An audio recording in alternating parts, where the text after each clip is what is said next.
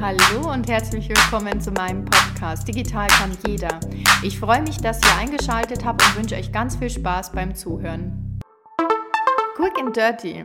Was ist E-Commerce? E-Commerce, Electronic Commerce, ist der Kauf und Verkauf von Waren und Dienstleistungen im World Wide Web. Es gibt einmal den Bereich B2B, Business to Business, und einmal den Bereich B2C, Business to Customer.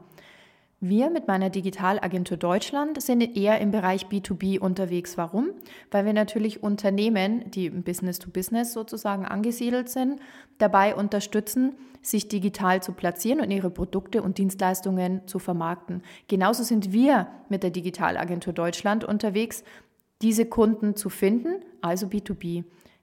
Die anderen oder wir alle im Internet sind im B2C auch unterwegs. Was bedeutet B2C nochmal? Business to Customer. Jeder, der einen Online-Shop besucht, ist gleichzeitig der Konsument, der ein Produkt oder eine Dienstleistung kauft.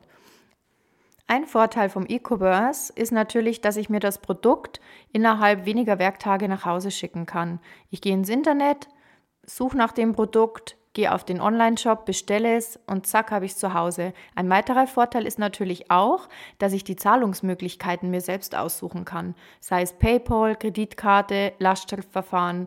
Es gibt viele verschiedene Möglichkeiten eben im E-Commerce, hier Bezahlmethoden für mich auszusuchen, die ich gerne hätte. Aber natürlich gibt es auch Nachteile. Ein Nachteil, ich bestelle etwas, bezahle es und erhalte nie die Ware.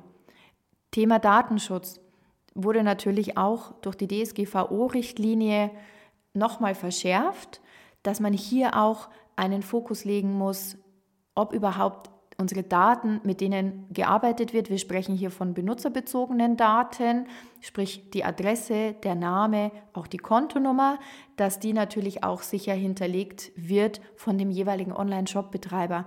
Wie man aber weiß, gibt es immer wieder Hacker, die natürlich sich mit diesem Thema auseinandersetzen und versuchen, an diese Daten zu kommen. Also wie gesagt, es gibt Vor- und Nachteile. Das war aber jetzt nur gerade ein kleiner Teil zum Thema E-Commerce. Wenn ihr mehr über das Thema E-Commerce wissen wollt, dann bleibt dran und schaltet die nächste Folge ein.